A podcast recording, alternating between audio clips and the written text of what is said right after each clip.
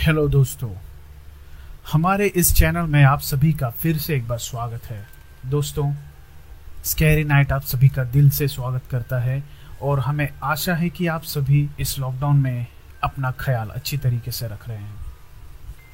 तो दोस्तों, बिना वक्त ज़ाया करे, मैं नई कहानी लेकर आया हूँ, जिसका नाम है लिफ्ट तो दोस्तों, ये कहानी कुछ इस तरीके से है। ये कहानी एक सत्य घटना पर आधारित है, जो हुआ था कसाड़ी घाट, मुंबई नासिक हाईवे में। हाईवे मतलब वो चौड़ी और लंबी सड़क, जो दो शहरों को बीच से लंबी दूरी तक तय कर सकती है। इन हाईवेज पर कई सारी किस्से कहानियाँ होती हैं, जो हमेशा के लिए वहीं के वहीं रह जाती है। लेकिन जब कोई उन हाईवे से देर रात गुजरता है तो अक्सर ये कहानी से रूबरू होना पड़ता है। रात के लगभग आठ बज रहे थे। हाईवे एकदम सुनसान था। इस सुनसान और खामोशी भरी अंधेरी रात में सड़क पर एक लड़की सफ़ेद कपड़े ओढ़े हुए खड़ी थी और हाथ दिखाकर लिफ्ट मांग रही थी। वहाँ से गुजरने वाली एक भी गाड़ी नहीं रुक रही थी, बल्कि उस लड़की के पास से एकदम तेज़ी से होके गुजर रही थी। शिट यार, ये गाड़ी भी अचानक पता नहीं कैसे बंद हो गई। इतनी रात में कैसे क्या करूँ? प्रिया ने अपने आप से कहा। इतने रात में एक कार आखिर वहाँ आ ही गई। प्रिया उस कार के ड्राइवर के सीट की तरफ़ गई और खिड़की पर झुकते हुए बोली, मेरी कार अचानक बिगड़ गई है, क्या आप मुझे लिफ्ट दे देंगे? उस कार में दो सवारी बैठे हुए थे। एक आदमी जो ड्राइविंग कर रहा था और एक औरत जो उसके बगल में बैठी हुई थी। उन्होंने प्रिया को हाँ कहते हुए पीछे बैठने के लिए कह दिया। रास्ते में प्रिया ने बातें शुरू कर दी। आप दोनों का बेहद शुक्रिया जो मुझे देखकर आप लोगों ने कार रोक लिया और मुझे लिफ्ट देने के लिए राज़ी हो गए। मैं पिछले एक घंटे से यहाँ खड़ी हूँ और मदद मांग रही हूँ, मगर कोई भी नहीं रुक रहा यहाँ पर। एक दो कार गुजरी ज़रूर, मगर किसी ने भी मुझे लिफ्ट देना जायज़ नहीं समझा। दरअसल हाईवे में कोई किसी को लिफ्ट नहीं देता, खास करके तब जब कोई सफ़ेद पोशाक में हो। प्रिया ने हँसते हुए कहा। बाय द वे मेरा नाम प्रिया है और मैं पुणे की रहने वाली हूँ। प्रिया अच्छा नाम है। बहुत पहले एक गर्लफ्रेंड थी मेरी, इसी नाम की। ड्राइविंग सीट पर उस आदमी ने मुस्कुराते हुए कहा, इसकी बात पर ज़्यादा ध्यान मत देना। ये बहुत मजाकिया है। मेरा नाम कल्याणी है और ये मेरे पति कमलेश हैं। उस महिला ने भी अपना नाम बताते हुए कहा, आप इस वक्त कहीं से आ रही हो क्या? कल्याणी ने पूछा एक्चुअली मैं एक पार्टी में गई हुई थी और वहाँ से बस लौट रही हूँ। हम लोग भी पार्टी इन्जॉय करते हैं। इनफैक्ट हम भी पार्टी से ही लौट रहे हैं। वैसे आप क्या करती हैं? मैं फ़िलहाल फ़ैशन डिज़ाइनिंग में हूँ, लेकिन मुझे मॉडलिंग भी करनी है। प्रिया ने जवाब देते हुए कहा, आपको देखते ही मुझे अंदाज़ा हो गया था कि ज़रूर आप कोई मॉडल हो। इसीलिए मेरी गाड़ी खुद ब खुद रुक गई आपको लिफ्ट देने के लिए। यू आर ब्यूटीफुल कमलेश ने छेड़ते हुए कहा। ओ कमलेश, बस यार, अब बस करो। कहीं भी शुरू हो जाते हो। अपनी बीवी के साथ बैठे हो और दूसरों की तारीफ़ कर रहे हो। मैंने बताया ना प्रिया, मेरे ये थोड़े मस्तीखोर हैं, कल्याणी ने कहा। सॉरी डियर सॉरी कमलेश ने कल्याणी को प्यार से कहा। सिर्फ़ तुम्हारी ही तारीफ़ करूँगा। तीनों हंस पड़ते हैं। आप लोगों की लव मैरिज है?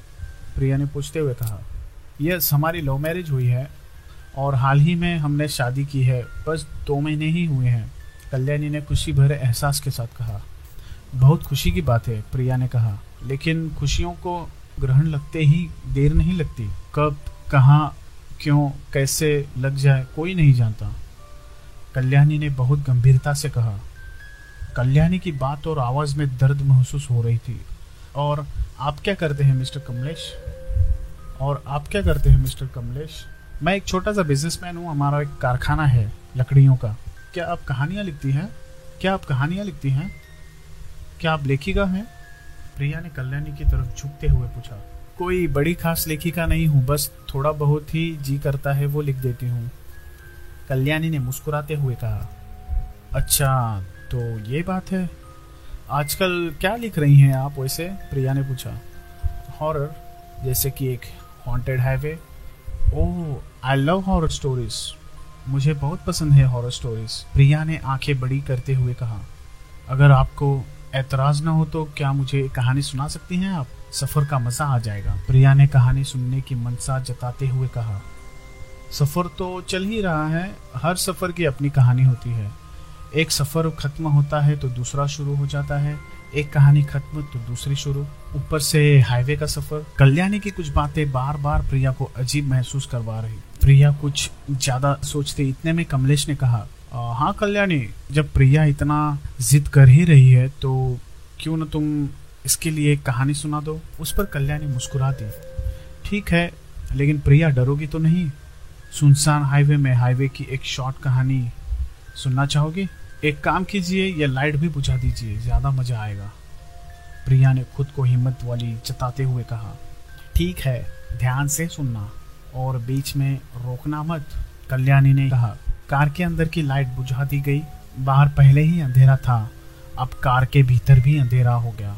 सुनसान हाईवे पर एक कार हाईवे के अंधेरे को चीरते हुए चलने लगी और इधर कल्याणी ने कहानी सुनना शुरू कर दिया। कभी कभी रास्तों में राही किसी कारण से अटक जाते हैं, जिनकी ज़िंदगी की गाड़ी छूट जाती है। ऐसे में अक्सर वो रुके हुए मुसाफिर मंजिल तक जाने के लिए मांगते हैं सहारा, मांगते हैं लिफ्ट। मगर राहियों का क्या, जो किसी की मदद करने के खातिर खुद की ही राह में भटक जाते हैं और रास्तों में ही अटक जाते हैं? रास्तों में अक्सर अजनबियों को लिफ्ट देना या किसी से लिफ्ट लेना आपकी ज़िंदगी के गाड़ी का हमेशा के लिए रास्ता रोक सकता है, जिसकी फिर कोई मंजिल नहीं रह जाती। शाम हो चुकी थी, अंधेरा हो चुका था। एक पति, पत्नी का जोड़ा जिन्होंने हाल ही में शादी की थी और रास्ते से गुजर रहे थे। रास्ते में किसी ने लिफ्ट मांगे। दूर से ही देख कार में बैठी महिला बोली, हाईवे में यह कौन अभी लिफ्ट मांग रहा है? मत रोको, पता नहीं कौन हो। अरे, कोई मुसीबत में हो सकता है, हमें रोकना चाहिए। उसके पति ने कहा। कार जैसे ही नज़दीक पहुँची, एक लड़की धीरे धीरे कार के ड्राइंग सीट की तरफ़ आई और बोली, मेरी गाड़ी खराब हो गई है। उन दोनों ने उसे गाड़ी में बैठने के लिए कह दिया। वो पीछे बैठ गई। रास्ते भर वो खामोश रही। बीच में उन शादीशुदा जोड़ों ने उससे बात करने की काफ़ी कोशिश की, मगर वो लड़की खामोश ही रही। इस पर उन्हें अजीब सा लगा कि ये लड़की न अपने बारे में कुछ कह रही है, न हमसे कोई बात कर रही है। इतने में अचानक कार के आगे एक अजीब सा जानवर पता नहीं कहाँ से आ गया। फ्रंट लाइट की रोशनी में वो नज़र आ गया। एक काला सा जानवर बिल्कुल बिल्ली जैसा था। बस उसका आकार थोड़ा सा बड़ा था। रोशनी में उसकी आँखें बहुत चमक रही थी। आदमी ने अपनी कार रोक दी। क्या अब प्रिया उस कहानी को पूरी तरह सुन पाएगी? क्या उस नए शादीशुदा जोड़ों को, क्या ये लिफ्ट प्रिया को सही सलामत घर पर पहुँचा देगी? या फिर उन शादीशुदा जोड़ों से कोई खतरा हो सकता है प्रिया को? दोस्तों, जानने के लिए आप प्लीज़ वेट कीजिए इस कहानी के अगले एपिसोड का। तब तक के लिए धन्यवाद। आप सब अपना ख्याल रखें।